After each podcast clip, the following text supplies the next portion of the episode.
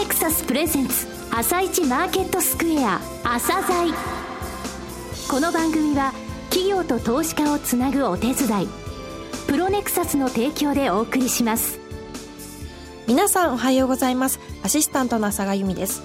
それではスプリングキャピタル代表チーフアナリストの井上哲夫さんと番組を進めてまいります。井上さんよろしくお願いします。よろしくお願いします。今日も楽しみな企業をゲストにお招きしています今日ご紹介する企業は証券コード8133伊藤忠エネクスです。はい、えー、伊藤忠エネクスさんですね。えー、伊藤忠燃料中年というふうにですねオールドファンは、え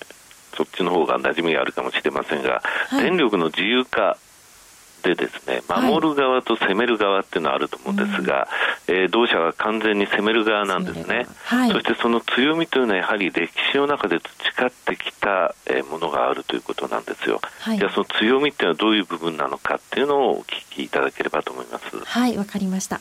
また番組後半では井上さんの市場の見方をお話しいただきます。今日はどんなお話をされますか？そうですね。今日はですね、えー、15日えー、第3木曜日、そして1日、はい、この3つは何の日っていうのをお話ししようと思います。はい、わかりました。楽しみにしております。それでは、朝鮮今日の一社です。朝鮮今日の一社。本日は証券コード8133東証一部上場の伊藤忠エネクスさんにお越しいただきました。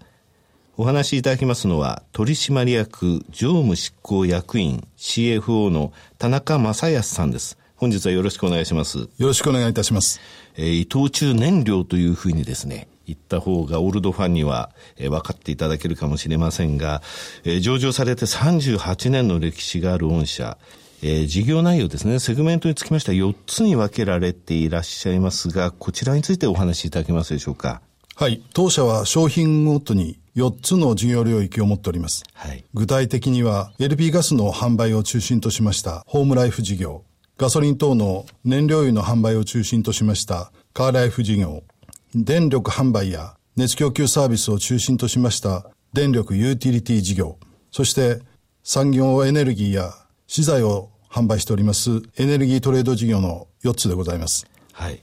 えー、今、それぞれ4つの、えー、名前が出ましたが、こちらについてですね、一つ一つお伺いしたいんですが、LP ガスの販売を中心としたホームライフ事業、こちらについてもう少し、えー、細かく教えていただけますでしょうか？わかりました。ホームライフ事業は、全国100万世帯のご家庭や法人企業のお客様に、LP ガスや都市ガスをお届けするとともに、キッチンやお風呂のリフォーム事業や生活関連商品、サービスを提供している事業でございます。えー、売上に占める全社ベースをですね、比率とか営業利益に占める比率っていうのを教えていただけますでしょうか？はい。定量的には昨年度2015年3月期の全社売上高の8%、はい、営業利益ベースでは22%を占めております。利益率結構高いということですね。はい。えー、続きまして、カーライフ事業についてですね、教えていただきたいんですが。はい。当社はエネルギー商社として国内ナンバーワン規模の約2000箇所の系列 CS カーライフステーションにガソリンや軽油、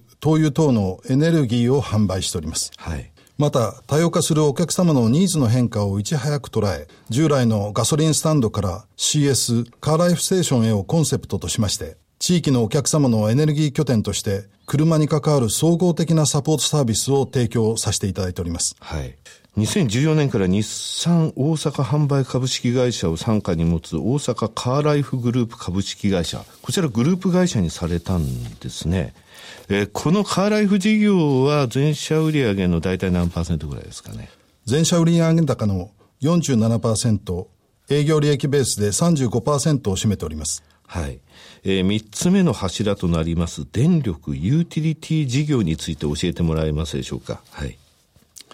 当社は2010年に電力小売事業をスタートいたしました。はい。当社の電力事業は自社で電源を持ち、発電から需給、販売までを一貫した事業として取り扱っており、そこに当社の強みがございます。これあの、電力ユーティリティ事業のユーティリティってどういう意味でしょう？ユーティリティは、えー、当初申し上げましたけども、えー、熱供給とうん、えー、電力そのものではなく、電力を使いましたサービスを提供することを呼んでおります。あの、英語であの、株式市場でですね、アメリカの株式市場でユーティリティっていうと、公共投資とか公共事業って意味ですが、それとは違うと。それとはちょっと違うということですね。はい、なるほど。発電能力ってどれぐらいなんですかね？発電能力は現在182メガワットでございまして、えー、ご家庭向けで考えますと、はい、約32万世帯に1年分、はい、えー、供給をさせていただくような能力というふうにご理解いただければと思います。なるほど。えー、ただその他、王子グループからの調達があるので、もっとあの世帯数は増えるっていうのを、えー、文章で読んだんですけれども。はい。そうですね。あの、バックアップ電源と言われる一般電力会社からの調達、はい、あるいは、王子グループさんからの調達も含めますと、はい、50万世帯以上の電源を保有しておるというふうに言えると思います。うん、なるほど。エネルギートレード事業について教えていただけますでしょうか？エネルギートレード事業におきましては、法人企業のお客様に様々な産業用エネルギーや資材、さらには船舶燃料まで、はい、産業や流通の基盤を支えます多様な商品を提供させていただいております。はい、全社売上高の42%、営業利益ベースで20%を占めております。はい。御社の強みをですね、えー、簡潔に言われるとどういうところですかね？大きくは3つご説明をさせていただきたいと思います。はい。当社の強みはまず、はい、伊藤忠商事グループの中核会社としまして、これまで石油製品や LP ガスといったエネルギー販売分野で築いてまいりました販売店様との緊密なネットワークを持っていることです。はい。これ顧客基盤が強いってことですかね。そういうことでございます。はい。全国100万件の LP ガスの販売先、はい。系列 CS 数約2000箇所の顧客基盤は、電力事業の今後の展開や各事業間のシナジー効果の創出といった面で大きな武器になると考えております。はい。特に今後自由化により展開が予測されます電力分野におきましては、伊藤忠商事グループの中で当社を軸に展開されていくことになると思います。はい。二つ目は、健全な財務基盤、安定しました業績と配当でございます。はい。2015年3月時点で、ネット DER は0.25倍、株主資本比率は29.6%と、健全な財務基盤を有しております。ネット DER ということは、実質、賞味の有利子負債で算出したという厳密な方ですね。そういうことでございます。デッドエクイティレシオが0.25倍ということですね。はい。はい。うん、まあ、業績につきましても、従来のホームライフ、カーライフ、エネルギートレード事業といったコア事業に加えまして、電力ユーティリティ事業も加わり、安定的な業績を上げてきております。はい。配当につきましてはどういう考えで今まで進められてきたんでしょうか？配当につきましては、継続性や安定性も考慮した上で、はい、連結配当成功30%以上を指針としております。なるほど。はい、えー、3つあると言われましたが、その3つ目とは？はい。3つ目が、変化していきます経済環境、市況状況に対応しまして、強い意志を持って新たな事業に取り組む姿勢でございます。強い意志を持って新たな事業に取り組む。それは具体的にはどういうことなんでしょうかね？はい。国内の石油製品需要の減少、はいうん、あるいはエネルギー業界の再編、はい、さらには電力、都市ガスの自由化といった大きな環境の変化に危機感を抱いておりまして、はい、立ち止まっていてはダメだと、強い意志を持って改革に取り組んでおります。はい。となると中継か何かを出されているということですかね？はい、はいその思いは中期経営計画のタイトルであります、ムービング2016動く明日に種をまけに集約されておりまして、はい、新しいエネルギー企業を目指して歩みを進めております。はい、こうした中、近年成長分野として取り組んでまいりました電力事業が新たなステージに入りますことから、うん、現在、グループを挙げて、その準備を進めているところでございます。この新たなステージというのは、これはあの4月から低圧電力が自由化になるという、その部分なんでしょうかね。まさしくその点でございます。はい、これ市場総額で言いますと7兆5千億とも言われてますが、この対応が、えー、今言われた新しいステージでのっていうことですね。ご承知のように、この4月から様々な事業者が電力小売事業に参入しまして、はい、独自の販売サービスを開始し、消費者の皆様は自分のライフスタイルに合いました電力供給会社を選べるようになります。はい、当社グループにおきましては、まず、傘下の伊藤忠エネクスホームライフ関東と、はい、九州地区で LP ガスを販売しております株式会社エコアが新たに小売電気事業者として登録を完了しまして、当社とともにこの4月から家庭用の電力供給をスタートいたします。攻める側だってことですね、そういうことでございます。はい、はい、当社グループの電力事業における強みは、先ほど申し上げました通り、発電から小売までの一気通貫モデルであるということでございます。発電では多様な自社発電設備を保有しておりまして、環境性と経済性の両立を目指した発電事業への取り組みを行っております。うん、はい。また販売におきましても、既存の販売ネットワークを最大限に活用できると考えております。先ほどの LP ガスの販売店の、えー、ネットワークを使えるっていうことですね。そういうことでございます。なるほど。なおかつカーライフ事業で、えー、全国2000カ所の系列 CS があり、えー、900店の販売店があると。こういったところも使えるということですか。はい。なるほど。はい。えー、今、中期経営計画を教えていただいたんですが、これスローガン、えー、中期経営計画、ムービング2016動く、明日に種をまけ、というところですね。えー、これに沿った成長戦略っていうのはどういうことでしょうかね？はい。石油事業、ガス事業といったコア事業の体質強化や収益向上を図りますとともに、電力 UTT 事業の基盤強化や自由化対応を図ってまいります。定量的には2017年3月期におきまして、営業活動に関わる利益200億円、当社株主に帰属する当期利益100億円、ROE9.0% 以上を目指しております。はい。今、新たな種まきと言われましたけれども、その種まきの具体的な例ってございますかね？はい。一例とを申し上げますと、昨年12月に、ユーグレナから作るバイオジェット燃料プロジェクトを、ユーグレナ社と横浜市、全日空、いすゞ自動車の各社さんと合同で開始することを発表いたしました。はい。えー、ユーグレナさん、朝鮮に買いお越しいただいてます。もうみんな知ってる緑虫の会社ですが、ついにジェット燃料の部分ですね。そこの部分で御社とも合同でそのプロジェクトを、えー、進めるぞということですね。はい。また、海外需要につきましては、本年よりインドネシアで工業ガスの販売を開始いたします。最後になりましたが、リスナーに向けて一言お願いします。当社グループは、これまで育んできました有形無形の様々な経営資源を生かすとともに、新たな事業領域を積極的に開拓し、お客様が求めます価値を総合的に創造できる新しい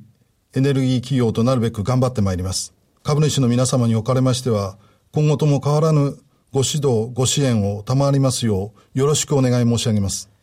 田中さん、本日はどうもありがとうございました。今日の一社、伊藤忠エネクスでした。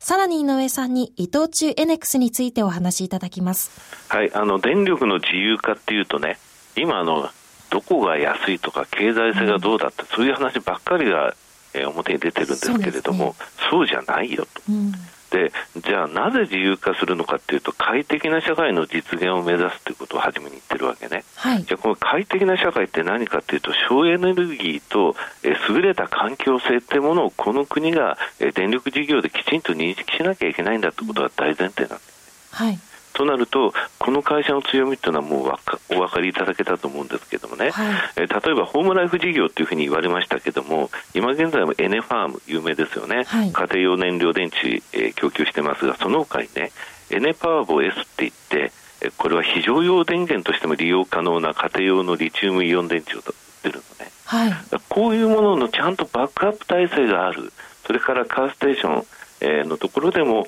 えきちんとその、えバックアップしてくれているそういったところに対する安心感というものがまずあるんですよね、はい、それでエネルギーの3割以上が今これ再生可能エネルギーで実際発電してるのね。はい、発電から小売りのところまで一気通貫であり、この会社が目指しているエネルギー事業ってどういうその哲学を持っているのかというところははっきり分かると思うんですよね。ねだから価格性だけでは、もちろんこの会社の価格性も優れてるんですが、はい、きちんとそういったところまで見て、電力の自由化ってものに、えー、やっぱり、えー、対応してほしいというふうにみんなに対して思いますね。はい、わかりました。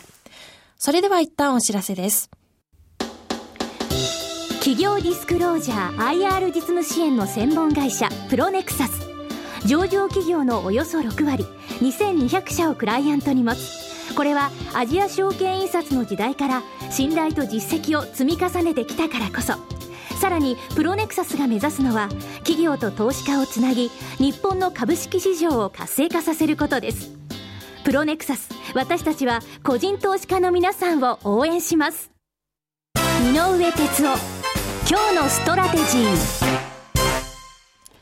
それでは井上さん、後半の解説もよろしくお願いします。はい、えー、15日第3木曜日1日って何の日っていうことなんですが、はい、15日っていうのはニューヨーク連銀の、えー、製造業景気指数が発表される日なんですよ。はい。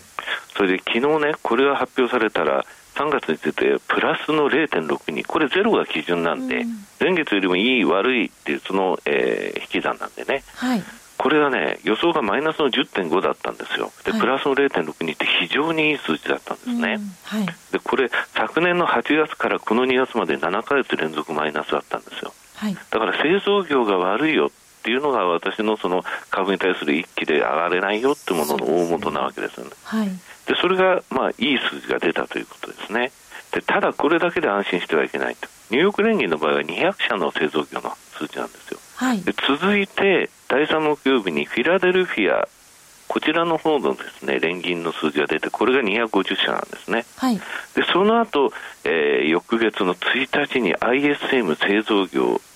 こちらの数字っていうのは私、雇用統計とこれを見てればっていうふうに私は思ってるんですけどね、はい、それぐらい大きい数字なんですよ。この ISM が去年の11月から4か月連続で50割れ、この番組では、えー、去年の12月から何回かご紹介しましたけれどもね、はい、これが本当に50を超えてくるような数字にまた戻れたら、製造業って言われてたように、やっぱりこの1月のところ、1月から3月のところで底入れして、戻ってこれるんだなっていうのが、なんとなく期待できることになるんですよね。はい、だから15第3木曜日、そして、え1日の ISM 製造業の方の数字、こちらに注目してほしいということなんですよね。はい、えー、日銀の金融政策決定会合無風で何も、えー、変わりませんでした。ただね、えー、ここで1年、えー、11か月ぶりに景気判断をね、えー、変えましたけども、下方修正しましたけども、はい、その変えたレベルのところを、えー、先週は実は内閣府がもう一段下げて、うん、弱さが見られるっていうふうに変えてるんですよね、はい、このギャップ、日銀と街角の景気とのギャップっていうものを日銀にも意識してもらった上で、えー、もう一つ政策を打ってほしいなというのは感じますよね。はい、わ、はい、かりました。井上さん、今日もありがとうございました。この後は東京市場の寄り付きです。朝鮮この番組は企業と投資家をつなぐお手伝いプロネクサスの提供でお送りしました。